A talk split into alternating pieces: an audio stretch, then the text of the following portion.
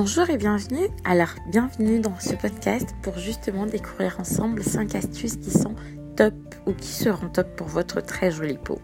Ou du moins pour l'embellir encore.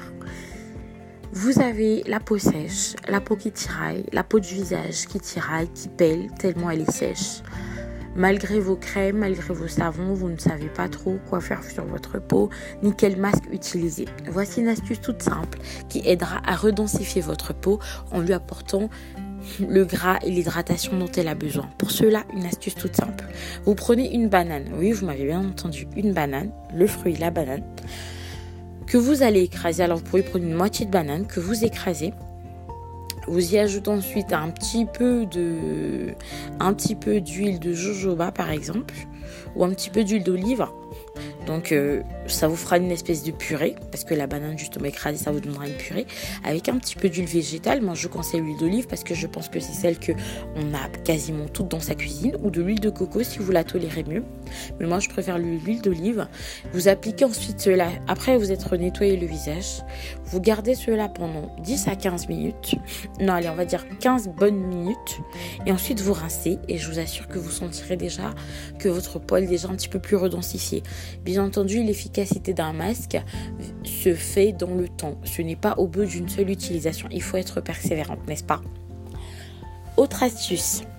Vous remarquez que vous avez des petits boutons et tout en ce moment. Pas de gros boutons enflammés, mais juste des toutes petites imperfections et vous essayez de vous en débarrasser avec...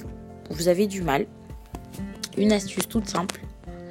Vous prenez votre... Vous prenez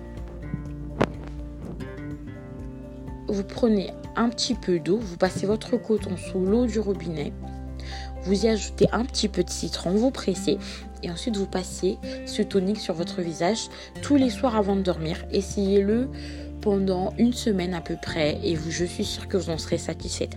Vous retrouverez, vous, ce tonique vous apportera bonne mine.